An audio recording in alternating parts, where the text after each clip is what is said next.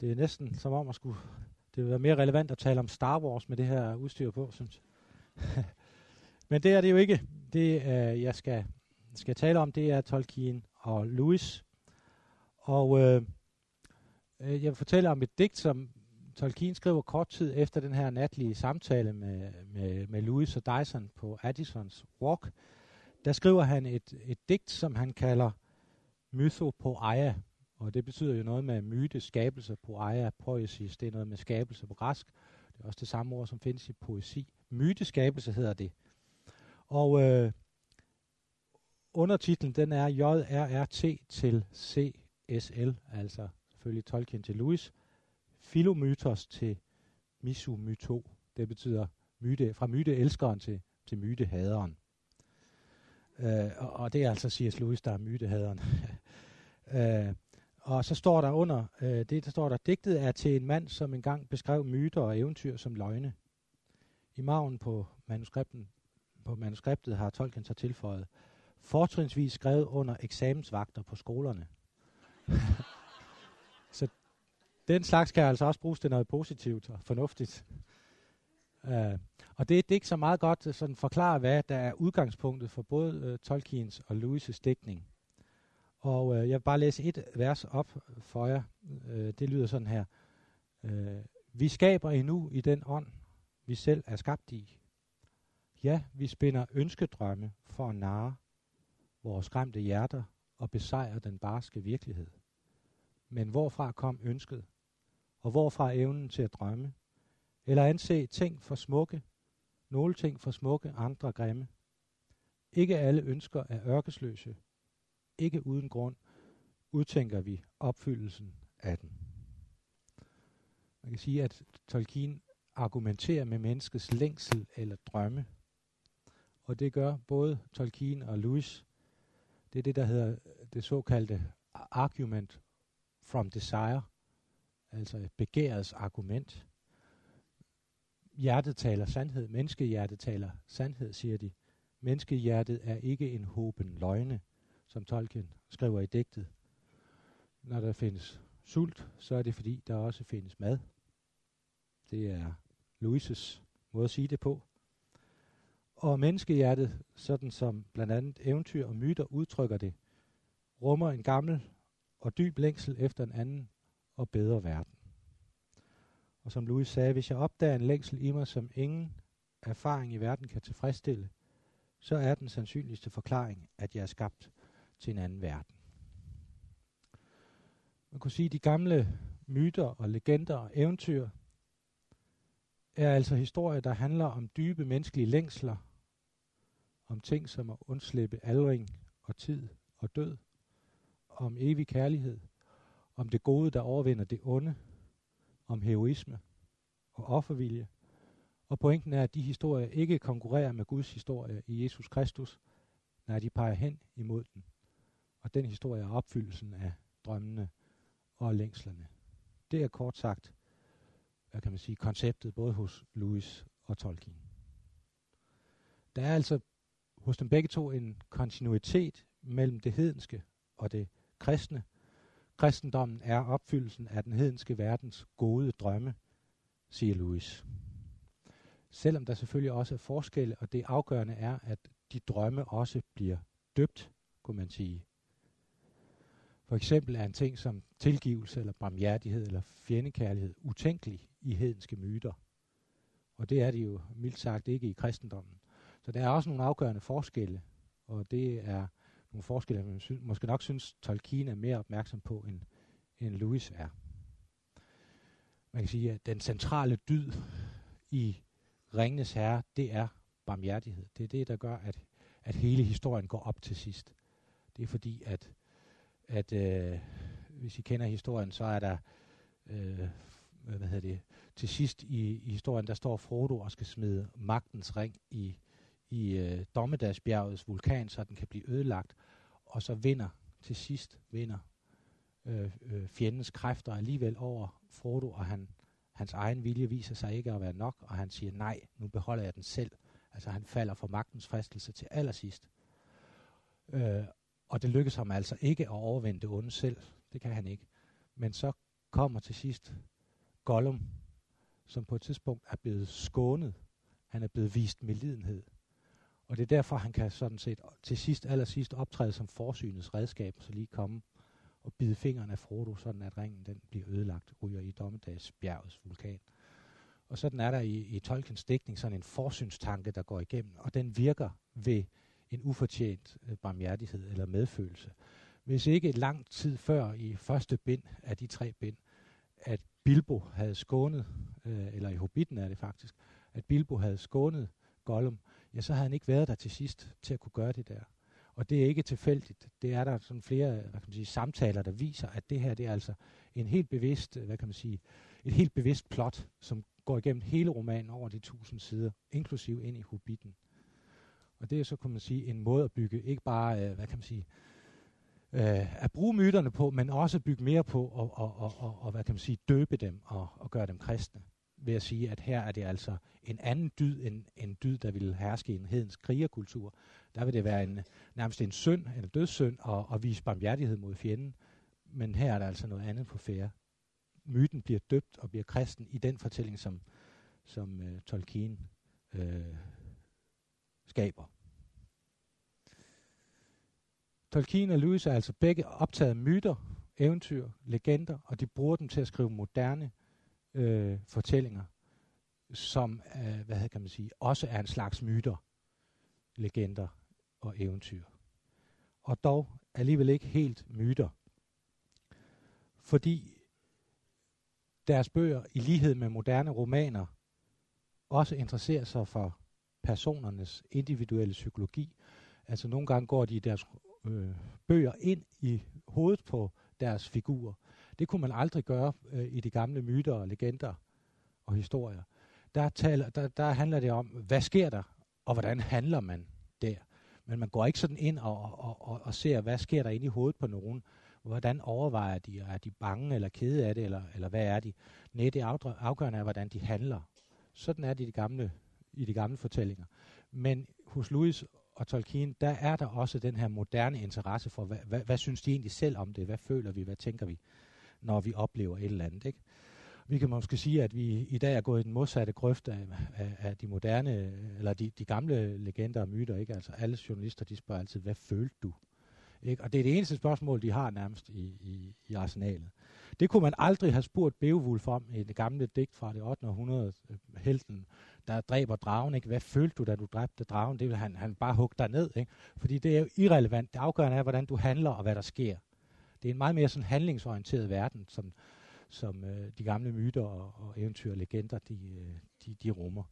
Og det, det, er, øh, det er øh, Louis og Tolkiens dækning også. De er mere hvad man siger, handlings- og begivenhedsorienterede, men de har dog det her moderne træk, at de også interesserer sig for personernes individuelle psykologi og går ind i hovedet på dem og, og, og, og finder ud af, hvad de tænker og føler og mener. Så Tolkien og Lewis skriver mytisk og skaber moderne mytiske fortællinger. Men de er alligevel ikke helt ligesom de gamle myter. Der er nogle træk ved dem, som ikke var i de gamle myter.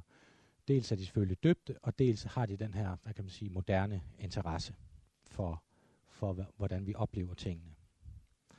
Men det var altså Tolkien, der begyndte det hele med at læse sin mytologi fra Lewis, og han spillede også, ligesom myterne jo, en afgørende rolle i Lewis' omvendelse til kristendommen.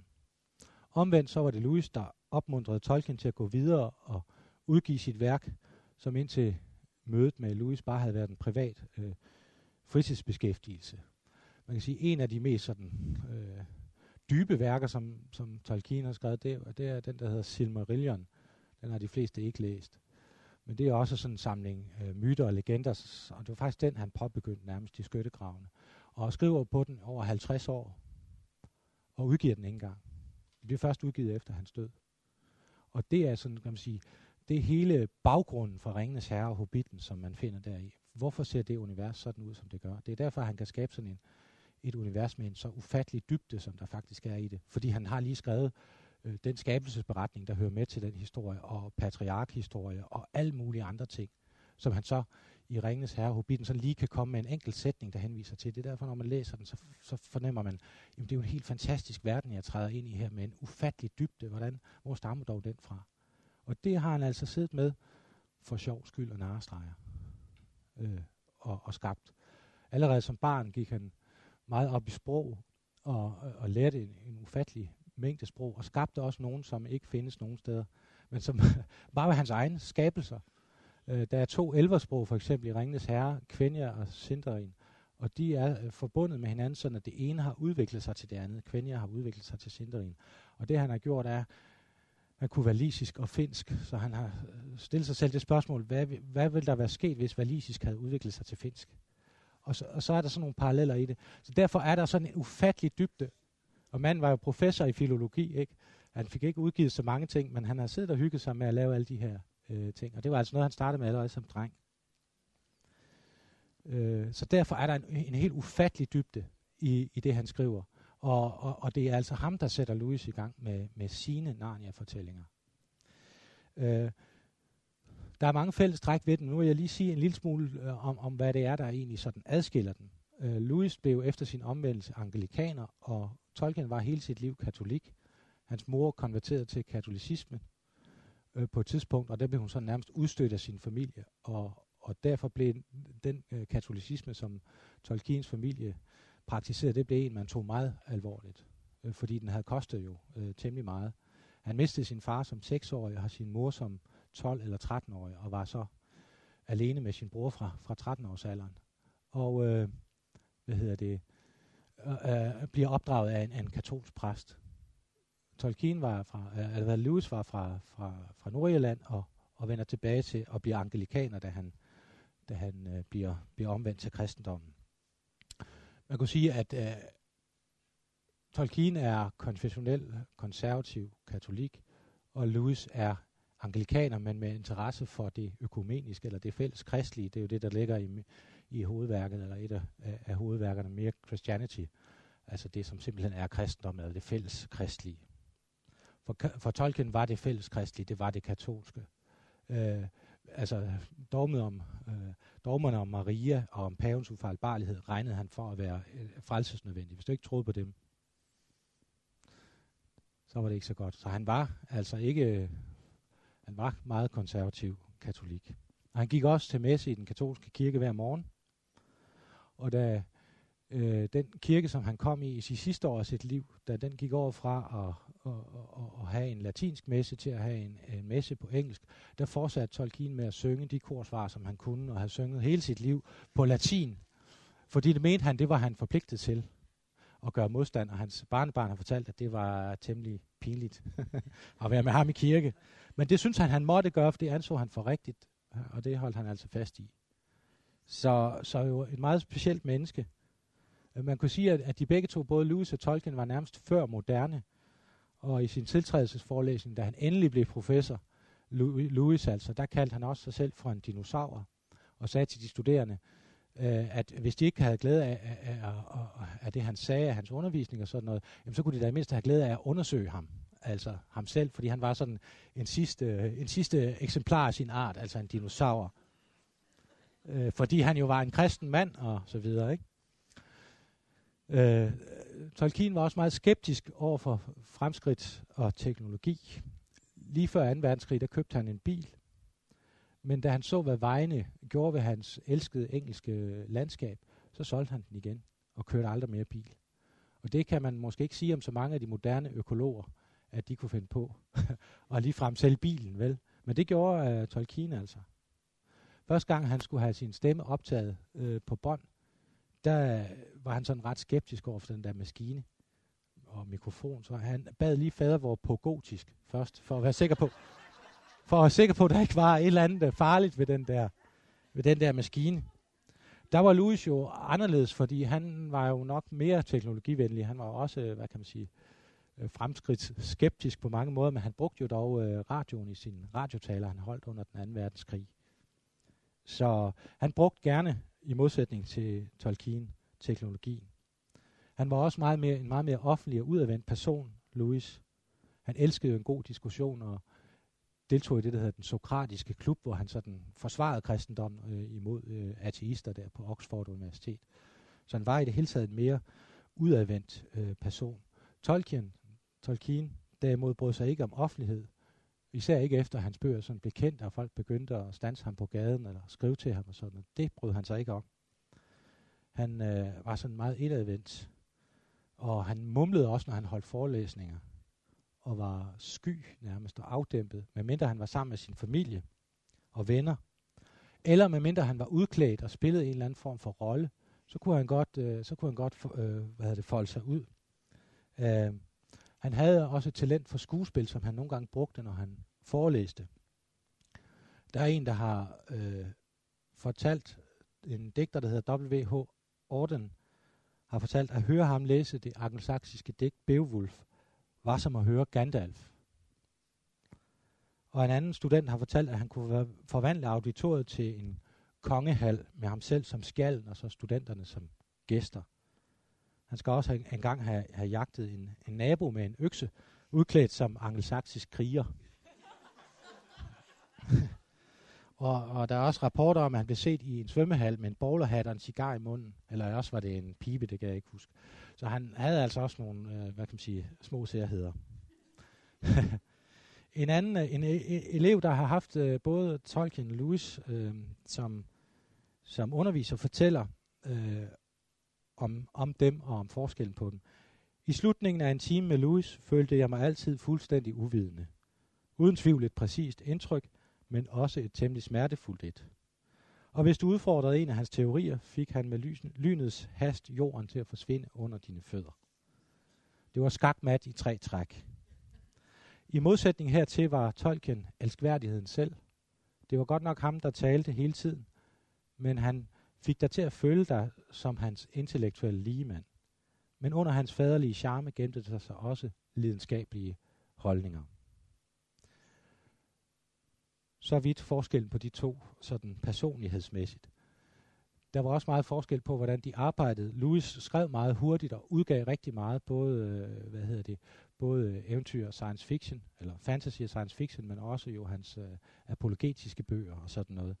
Men Tolkien han arbejdede i årvis, som jeg også har fortalt, på det han, han øh, skabte, både øh, på sine akademiske og på sine litterære arbejder. Da Ringnes Herre udkom, eller også var det Hobbiten, så sagde alle hans akademiske kolleger, nu, Nå, nu kan vi se, hvad du har arbejdet med i alle årene, for det er godt nok ikke ret meget, du har udgivet.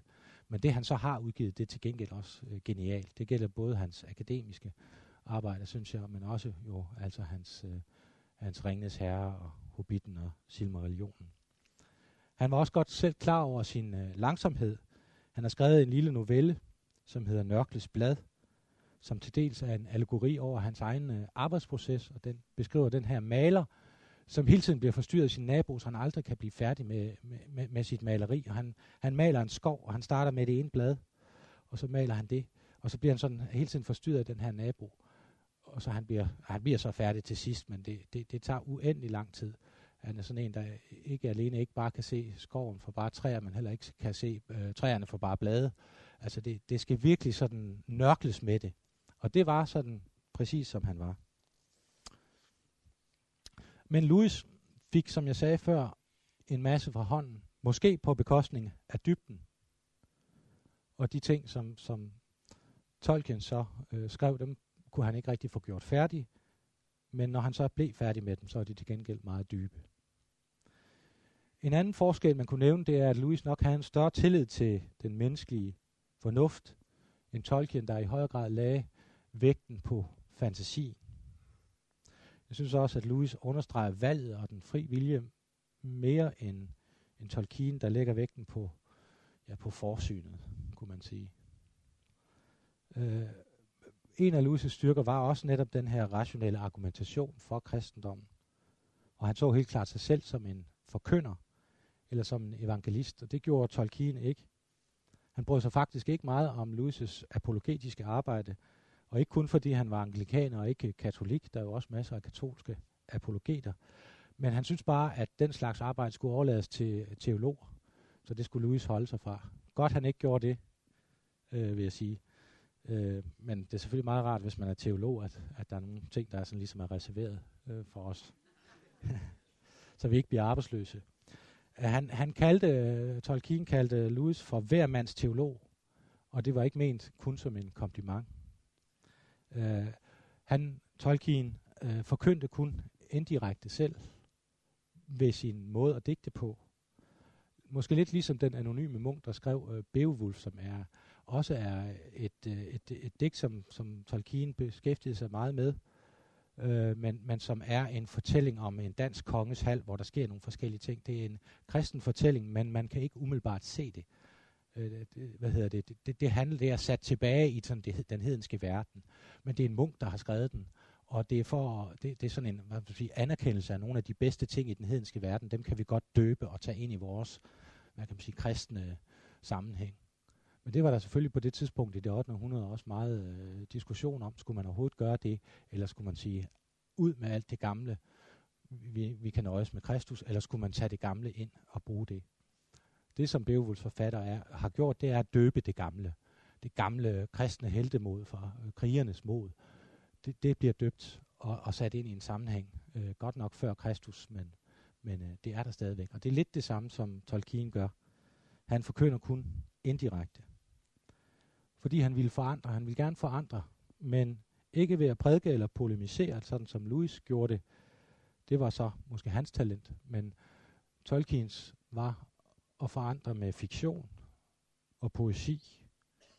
Og det er blandt andet også derfor, at hans fantasi- eller eventyrverden er før kristen, selvom den altså er fuld af kristne motiver. Han kaldte selv Ringens Herre for et gennemført, religiøst og katolsk værk. Men de kristne motiver er skjult og ikke åbenlyst til stede. Man kan sagtens læse den uden at ane et kuk om, at Tolkien var en meget konservativ katolik, og at han også altså i Ringens Herre har skrevet et religiøst og katolsk værk fordi de kristne motiver er skjult og ikke åbenlyst til stede, og fordi det ikke er en allegori, ligesom øh, Louis' Narnia-fortællinger er det. For en en-til-en allegori, mente Tolkien, den tvinger læserens fantasi i en bestemt retning. Det gør den måde, som Tolkien skriver på, ikke. Øh, han vil ikke tvinge læserens fantasi i en bestemt retning, fordi han synes, det indsnæver øh, værket. Og, og derfor bryder han sig ikke om allegorier. Altså den her symbolfortælling, hvor tingene svarer en til en, hvor man ligesom tager evangeliet og flytter det over i eventyrens verden. Det bryder han sig ikke om.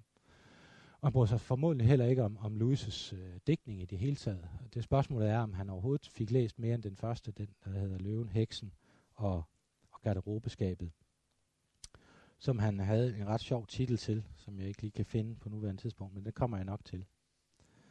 Øhm, det betyder ikke, at, at, at, at Tolkiens værk ikke også har en, hvad kan man sige, et forhold til virkeligheden. Det svarer ikke bare ikke til virkeligheden en til en. Man kan applicere det på virkeligheden. Der var nogen, der spurgte ham, er, er ringen, den, den der onde øh, ring med, med magt og kraft, er det atombomben? Og så sagde han, ja, sådan kan du jo godt læse den. Men du kan også have læst den på, på, på rigtig mange andre måder. Og derfor er hans værk på en anden måde åbent, end, øh, end Louis' værk er. Uh, han havde øh, en, en svensk forlægger, som, som skrev i forordet til Ringnes Herre, at det her det er en allegori, altså det er en symbolfortælling, der handler om, om verdenshistorie og Vesten og Østen. Ikke? Sådan er den jo også delt op i Ringnes Herre. Der er et øst, hvor ondskabens rige befinder sig, og et vest, hvor, hvor, hvor de gode er. Ikke? Og det kunne man også purt, hurtigt øh, udlægge politisk. Og, og det havde den her svenske forlægger altså øh, gjort, eller oversætter gjort. Men det var bare så uheldigt for ham, at, at Tolkien også kunne læse svensk. Så han har tænkt, jeg skal lige læse, hvad den der oversætter har skrevet i foråret. Og der bliver han rasende. Han siger, det er ikke en allegori. Det handler ikke om, om øst mod vest. Det, det, det, det kan appliceres på mange ting, men man må ikke reducere det til det. Det er ikke det, der har været min hensigt eller intention. Så det er blandt andet derfor, der ikke er en kristusskikkelse, i, eller en, en kristusfigur i, i Ringnes Herre, ligesom der er det i Narnia, sådan som jeg begyndte med at fortælle om det. Øh, men alle tre hovedpersoner i øh, Ringnes Herre både Aragorn og Frodo og Gandalf, de har kristuslignende træk, og de kommer alle sammen ud for sådan en slags død og opstandelse.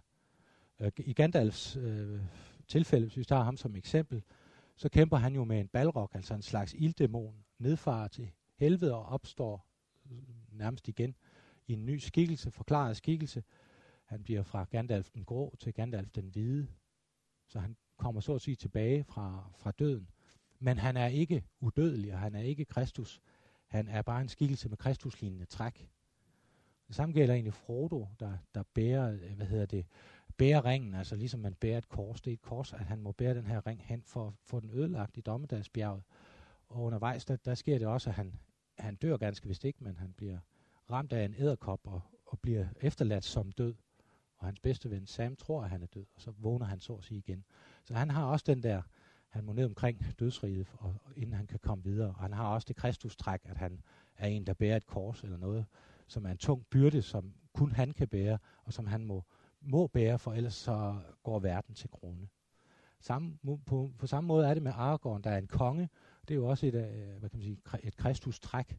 Han må også, øh, han må også ind igennem et bjerg og, og få en, en hær af døde med sig. Altså det er også en slags nedfart til et dødsrige.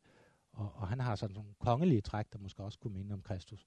Så, så han bruger Kristus træk på sin skikkelse, men der er bare ikke nogen Kristus skikkelse i hans univers. I modsætning jo til Aslan, der helt klart er en, en, en en-til-en Kristusfigur, der, der er øh, bare er løve, ikke? Det er Kristus som løve. En anden forskel, man kunne sige på deres øh, måde at digte på, eller tænke på, det er, tror jeg også, at Louis forstår troen mere individualistisk, end Tolkien gør. Øh, I Ringens Herre, der er der det her fællesskab af, af ni, og det er hele tiden fællesskabet, der er, er i centrum. Hvorimod at, øh, at, at i, i, i, Ringe, eller i, i Louis' dækning i Narnia, der er det tit, at, at børnene møder Aslan enkeltvis. De fungerer ikke på samme måde som en enhed, eller som en kirke, kunne man sige. Det, det gør man her. Det, det er helt klart en, en, en vægtlægning, som, som Tolkien også har. Altså fællesskabet, venskabet, broderskabet, Fellowship of the Ring, hedder det på engelsk. Ikke? Det er i centrum. De, de går ovenkøbet til nadver sammen, havde jeg nær sagt. Altså, de har det her elverbrød, som hedder lembas, som de alle sammen spiser. Øhm. Jeg tror også, øh, jeg synes også, at, at Lewis' litterære arbejder nødvendigvis må sige at være tyndere end Tolkiens. Alene jo af den grund, at, at uh, Tolkien havde brugt langt længere tid på at skabe det værk, uh, som han havde lavet. Øh, han mente heller ikke, Tolkien, at Narnias mytologi var udviklet nok, for han havde sin egen idé om, hvordan sådan en fantasiverden skulle være. I Louis' Narnia, der er det også sådan, det, det er en slags anden verden, man ligesom går ind i igennem et garderobeskab, eller man skal på en eller anden måde transporteres over i en anden verden. Sådan er det ikke i Tolkiens univers. Der starter man, bliver man sat ned midt i Midgård, og så er det forfatterens opgave sådan ligesom at gøre det troværdigt, det univers. Men der er ikke sådan et skifte fra det ene sted til det andet. Øh, han synes også, at, at, øh, at der var nogle elementer, som ikke hørte sammen som, som Louis bare sat sammen. For eksempel det, at der optræder julemanden i, i Louis' øh, Narnia. Det mente han var, altså, det var helt forkert at, at sætte sådan en skikkelse ind i, i sådan et mytisk eller øh, legendarisk univers. Øh, men øh, Louis forsvarer sig med, at det hører jo fint sammen i børns hoveder. Øh, men det mente øh, Tolkien altså ikke, man kunne.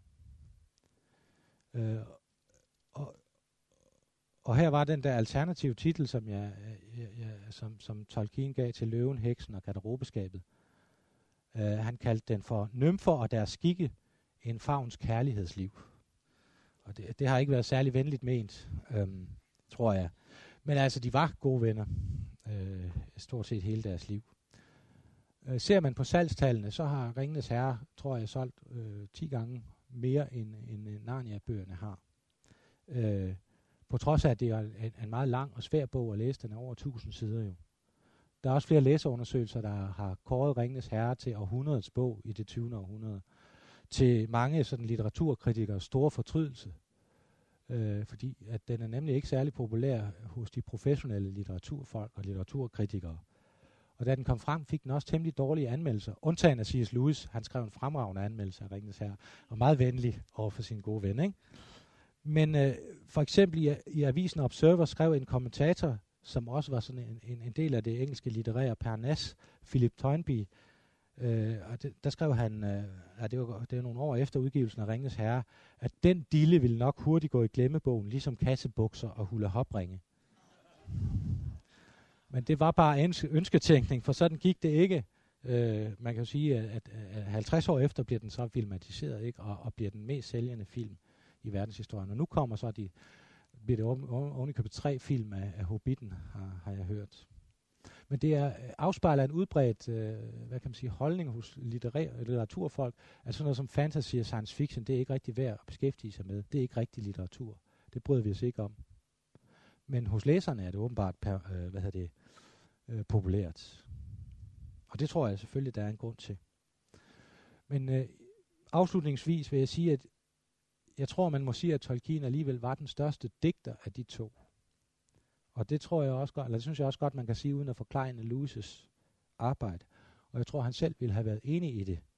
For i 1961, der nominerede han faktisk sin gode ven, Tolkien, til Nobelprisen i litteratur. Den fik han ikke. Nobelpriskomiteen udtalte, udtalte, at Tolkiens værker på ingen måde er historiefortællinger af den højeste kvalitet. Det synes jeg siger mere om Nobelpriskomiteen, end det siger om, om Tolkien. Fordi der netop er den her helt ufattelige øh, dybde uden sidestykke i hans, i hans øh, værker. Men de to, de skabte altså en enestående litteratur og en helt ny genre. Eller også var det en gammel genre, der blev genoplevet, fordi det jo er myter, legender og eventyr, som går videre i fantasy-genren. Og den skabte de midt i en fantasiløs og affortryllet tid. Det er en genre, der peger på en anden måde at se virkeligheden på, end den, der er den herskende. Og inspirationen fra, øh, til det kom fra, fra deres beskæftigelse med gamle sprog, med myter og eventyr, som de begge mente rummede en form for sandhed, og begge mente kunne pege hen på Kristus. Så det var det, jeg havde på hjertet. Så er der vist åben for spørgsmål.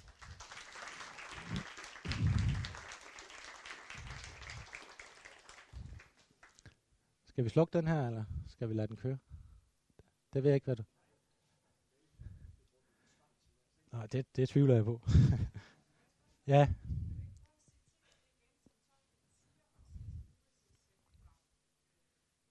Jo. Øh, var det den der titel til på... Øh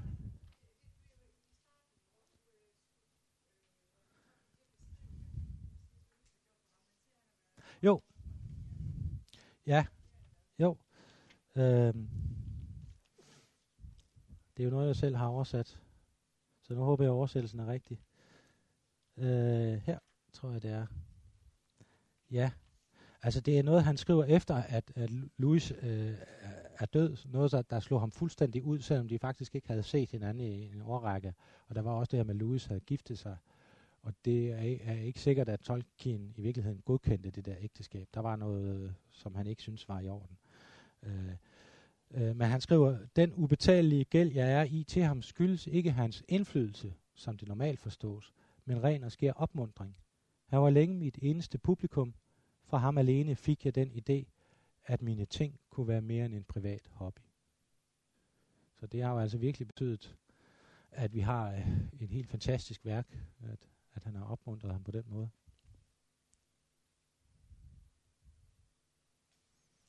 Ja.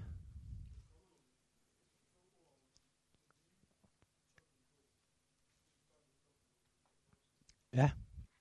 Jamen det er jo øh, det er jo en øh, altså ma- mange af, af, af historierne er jo nogen der er i Silmarillion også.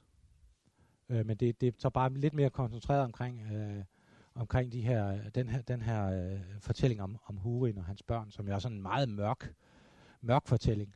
Men jo mange af de gamle myter og, og eventyr og legender jo faktisk også var øh, så, så, så, så man kan ikke sige andet, at, at det, så vidt jeg ved, så er det der Silmarillion-værk udgivet af, af, af Tolkiens søn, Christopher Tolkien, efter hans død.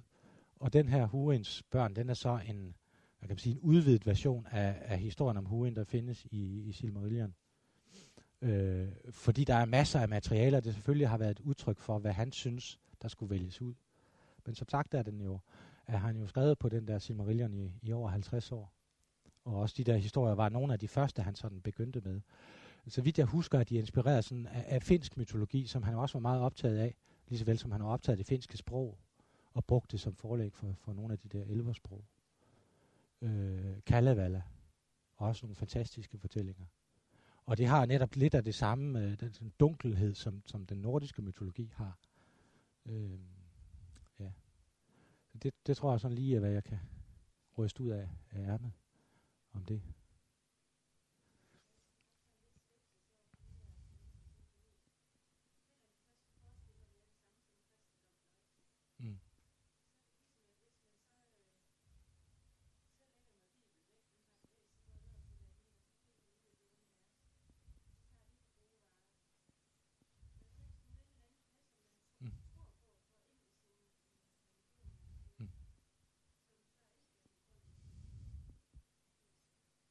Jo. Jo. Det er bare skrevet af nogle mænd, som kunne deres bibel forfra og bagfra, og læste i den dagligt, og gik i kirke dagligt også. Så, så øh, nej, jeg synes da selvfølgelig, man skal altid være kritisk over for, hvad man læser for at høre. Øh, og jeg synes da også, at man må sige, at der er mange ting i de hedenske myter, som man ikke kan bruge længere. Men, men det, det, jeg synes, der er fantastisk ved Tolkien, det er, at han får døbt de myter og få, altså få sagt, uh, taget de gode ting frem, som man godt kan bruge om, hvad ved jeg, hvad med heroisme og offervilje, det er, det er jo noget godt, ikke? Men så får han samtidig, hvad kan man sige, ført medlidenheden, barmhjertigheden, fjendekærligheden ind. Og så tror jeg, det kan være en indgangsvinkel til nogen, der måske ikke lige vil tage Bibelen ned af hylden, men gerne vil tage Ringens Herre ned af hylden, og så blive fuldstændig optaget og fascineret af den, ligesom jeg selv gjorde, da jeg var 15-16 år. Fordi den trykker på nogle knapper, der på en eller anden måde øh, Øh, ikke trykkes på af ret meget andet i vores tid. I hvert fald ikke i det 20. århundrede. Det kan være, at det 21. bliver anderledes. Det gør det formodentlig. Så derfor jeg er ikke umiddelbart... Øh, der var også nogen, der sådan har vendt sig meget mod Harry Potter, sådan også, også øh, konservative kristne i, i, i USA. Og det, det, det kan jeg ikke forstå, for jeg synes også, den har en, rigtig, en masse sådan træk, som, som er kristne simpelthen. Selvopoffrelse og, hvad hedder det, øh, Harrys mor, der offrer sig for ham, og han får et mærke i panden, øh, og der er en magt, som den onde ikke forstår, og det er kærligheden, selvopoffrelsen. Altså jeg synes, der er masser af, af gode kristne motiver, og den sælger jo som øh, varmt brød, ikke? Måske også fordi den trykker på nogle knapper, som der ikke er så meget andet, der trykker på. Så derfor ser jeg det mere som en, en indgangsvinkel til at læse i Bibelen, hvis det endelig skulle være.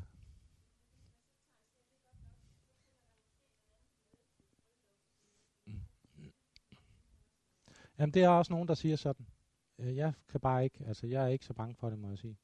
Jeg synes, jeg tror snart, den kan virke, hvad kan man sige, som at den, den får nogen gjort interesseret i, hvad er det egentlig, der ligger bag det her univers. Hvordan, har han, hvordan sådan har de kunne skabe det? Og der må man have Bibelen med også. For den øh, fylder jo lige, mindst lige så meget i, i de værker, som, som de andre myter og legender gør. Der var en derovre.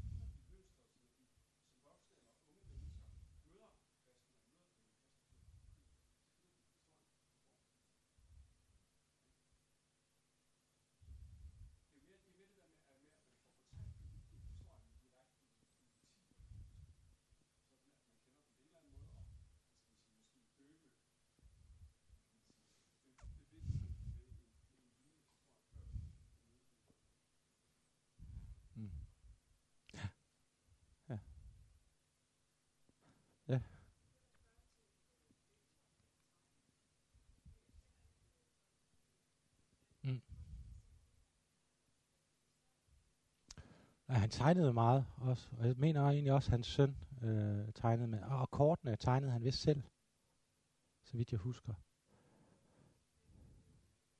Jo, han har også tegnet andet. Jo, det har han. Men det, jeg ved ikke, Nej, det tror jeg ikke. Altså, det, det tror jeg har været, altså, det har været i forbindelse med det her univers, som han har, har Ja. Ja.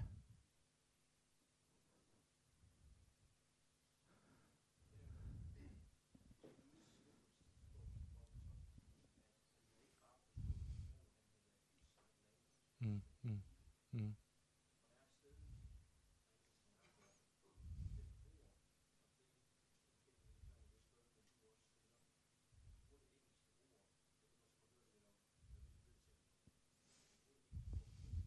Mm. Mm.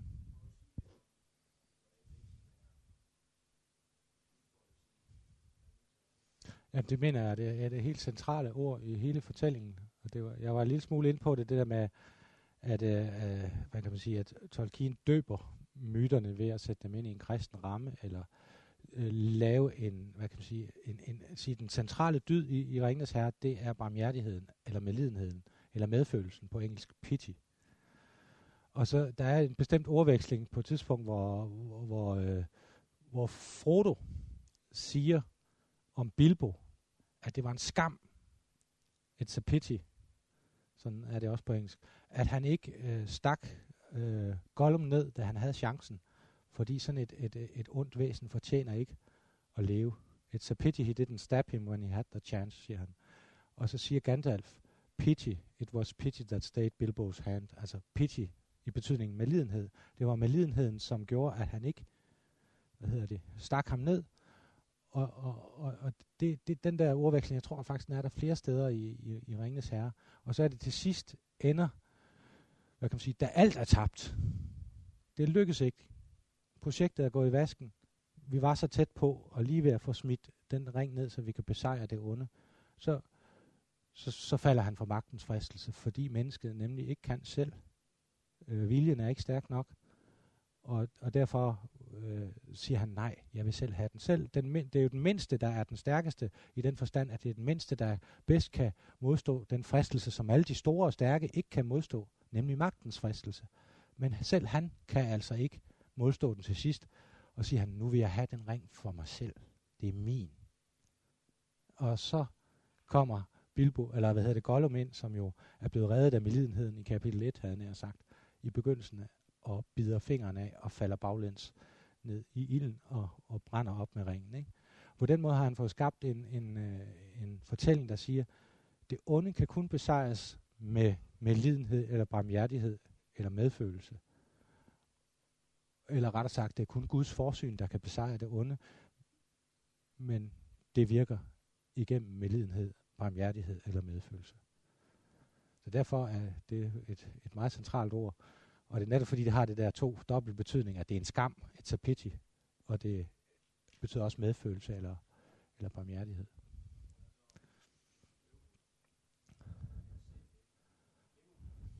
Mm.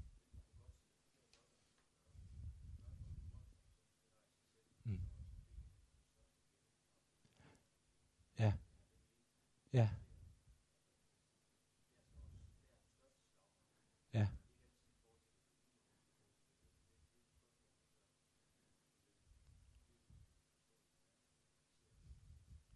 Ja, det er fordi det der digt, der hedder Beowulf, som handler om en, en dansk konges hal for, i 500-tallet, hvor øh, der er desværre kommet et uhyre, der hedder Grendel på besøg, og det øh, gør altså det, der slår alle kongens mænd ihjel, og det er ikke særlig smart jo, af gode grunde. Men så kommer Beowulf, og han ordner det her, øh, det her uhyre, og, og, og, og øh, Tolkien har skrevet et, øh, et, et akademisk værk om det, som er blev banebrydende dengang det kom, fordi før det har man regnet det for sådan en lidt dårlig og fantasifuld kilde til, til, noget dansk historie i 500-tallet. Og tænkte, jamen de kunne ikke rigtig skelne mellem fantasi og virkelighed. Det her monster, der er, der kommer, der kommer ind, og så Beowulf, der er helten, der kommer og dræber det. Og til sidst dræber han, efter han er blevet konge i sit eget rige, dræber han ovenkøbet også en drage. Dør godt nok selv i forsøget, men, øh, men det lykkes ham trods alt. Ikke? Der har det været en dårlig kilde til, til noget gammel dansk historie. Og Tolkien så siger så, det er forkert at læse det på den måde. Man skal læse det som et digt, på, som poesi, og man kan slet ikke undvære monstrene. De er helt centrale. Det er ikke et fremmed element. Det skyldes ikke, at de er dårlige til at forstå skælne mellem fantasi og virkelighed. Netop det, at monstrene er med, gør, at digtet kan sige noget universelt. For hvad er monstrene et udtryk for? Ja, de er et udtryk for, for, for hvad kan man sige, de fjender, som mennesket altid kæmper med. Grådighed, det er dragen, ikke? Drager ligger på guld, øh, ondskab, øh, død, øh, den slags ting. Netop ved, at der er monstre med, bliver de, bliver de der konflikter universelle, og så handler det pludselig ikke bare om nogen i 800-tallet, der var så uheldig at få besøg af et monster, der hed Grendel, det, så handler det om alle mennesker til alle tider, at der er en, en indre fjende også, som man må bekæmpe, nemlig grådigheden. Og det er det, dragen er et udtryk for. Så sker der selvfølgelig det, at, at dragen dør samtidig med, med Beowulf, og det er så langt, man i den hedenske verden kan komme. Man kan være heldig lige nøjagtigt at slå dragen ihjel, men det koster en livet selv. Selv Beowulf, der har 30 mands styrke, kan ikke klare det. Det er jo så jeg kan sige, den, den, den sørgmodige tone, der er i det, det, det univers, at, øh, at der kan mennesket ikke, dybest set ikke sejre til sidst. Det er lidt ligesom i den nordiske mytologi. Og der kommer kristendommen ind med et andet budskab, der siger, at der er en magt til, som er stærkere end alle de magter, vi slås med, inklusiv døden, og det er Gud.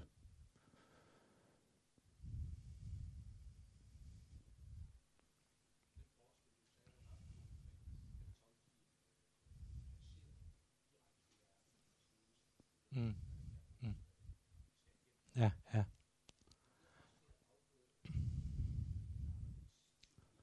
Ja. Ja. Helt sikkert. Der er nogen, der siger, at han er platonist, øh, Louis, hvor, hvor, hvor, hvor Tolkien er aristoteliker. Altså det platonske er jo det her med, at der er, vores verden er en skyggeverden af, nogle, af idéernes verden, ikke, som er mere virkelig. Og det er jo noget rigtigt i. Øh, at, at det er sådan lidt Louis tænker, og at det er også måske derfor, at man går igennem et garderobeskab og kommer ind i en anden verden, hvor at i, i Tolkiens univers, der bliver man sat ned direkte i det, midt i det. Ja.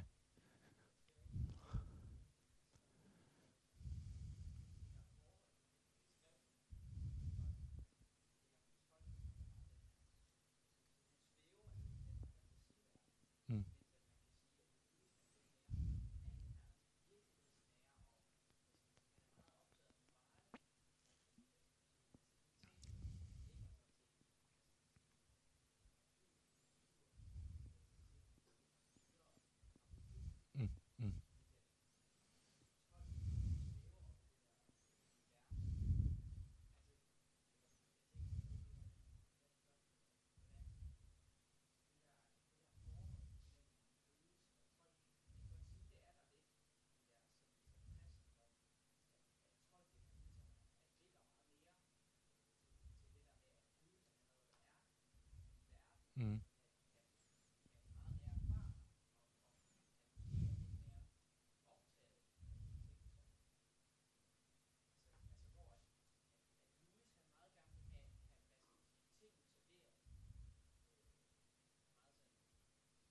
Han er jo fornufts...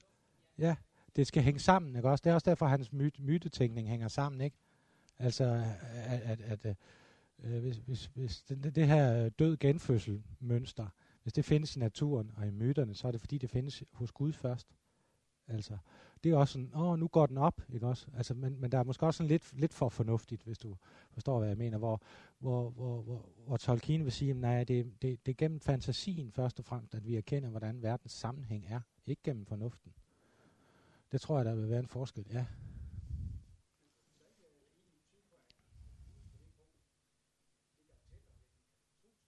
Mm.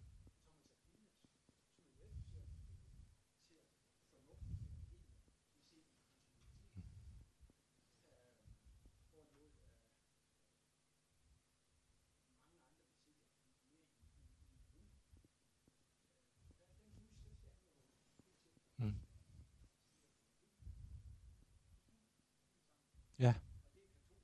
Ja, ja. Ja. Jeg vil faktisk også sige, at... at nå, ja.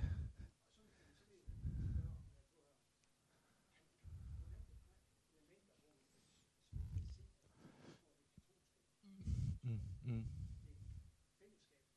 Mm. Ja.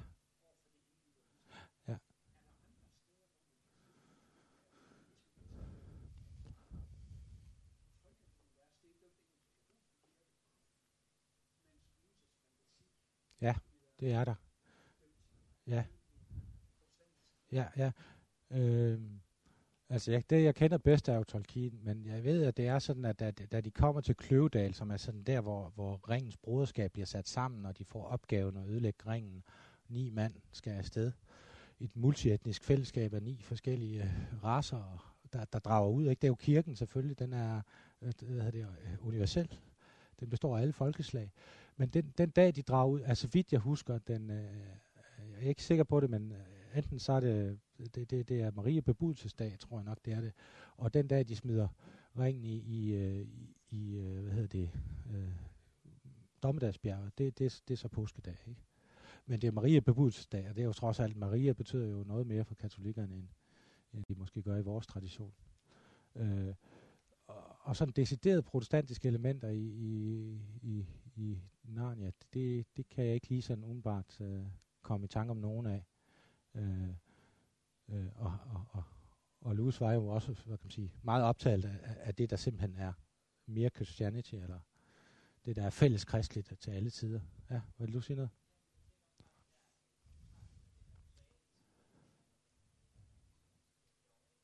Ja. Nej. Glæden, ja. Mm, mm.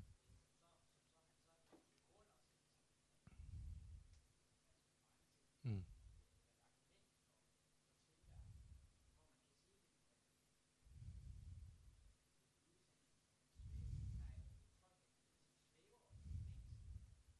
Jamen, jeg synes ikke, at...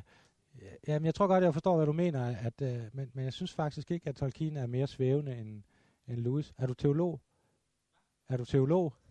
Nej, øh, men derfor skulle du måske alligevel læse det, det, det hvad hedder det, Øh, hvad hedder det, øh, hvad hedder det, essay, som Tolkien har skrevet om eventyr. Det hedder On Fairy Stories på engelsk, men det er faktisk oversat til dansk. Det er helt aldeles fremragende. Noget af det bedste, eller mest spændende, jeg har læst i, i mange år. Og, og en af pointerne i den, nu der er mange pointer, men en af dem er, at, at, at eventyr på nogen måde er mere virkelige end virkeligheden. Og, og det er fordi, at eventyr kan få os til at se tingene klart på en måde, som vi havde glemt. Uh, uh, altså, og det er jo sådan, at hvis man tager en, en ting, som man har vendet sig til, som er, er velkendt og familiær, øh, familiær på engelsk, ikke? og sætter den ind i en ny ramme, så pludselig ser du den på en anden måde. Sådan kan eventyret gøre. Og derfor, noget af det eventyret skildrer, er mere virkeligt, end det du ser i virkeligheden.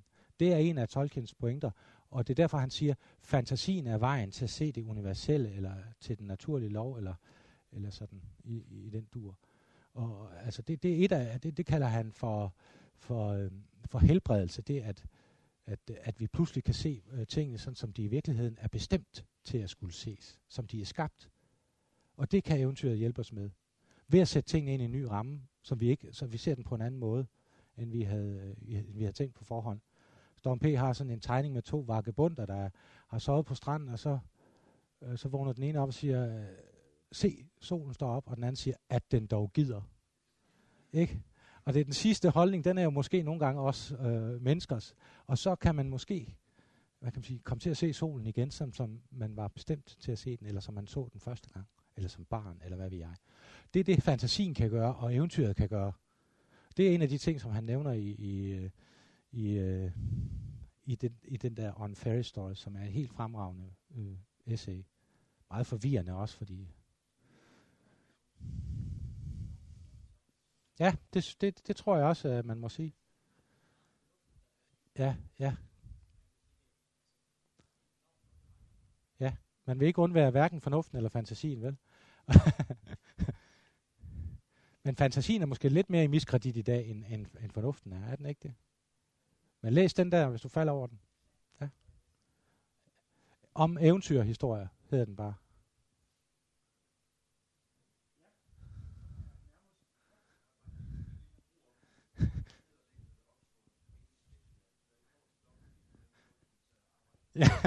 ja, det er rigtigt.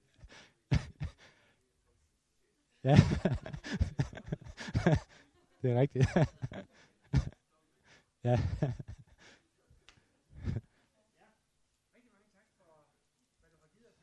Selv tak. Det var en fornøjelse.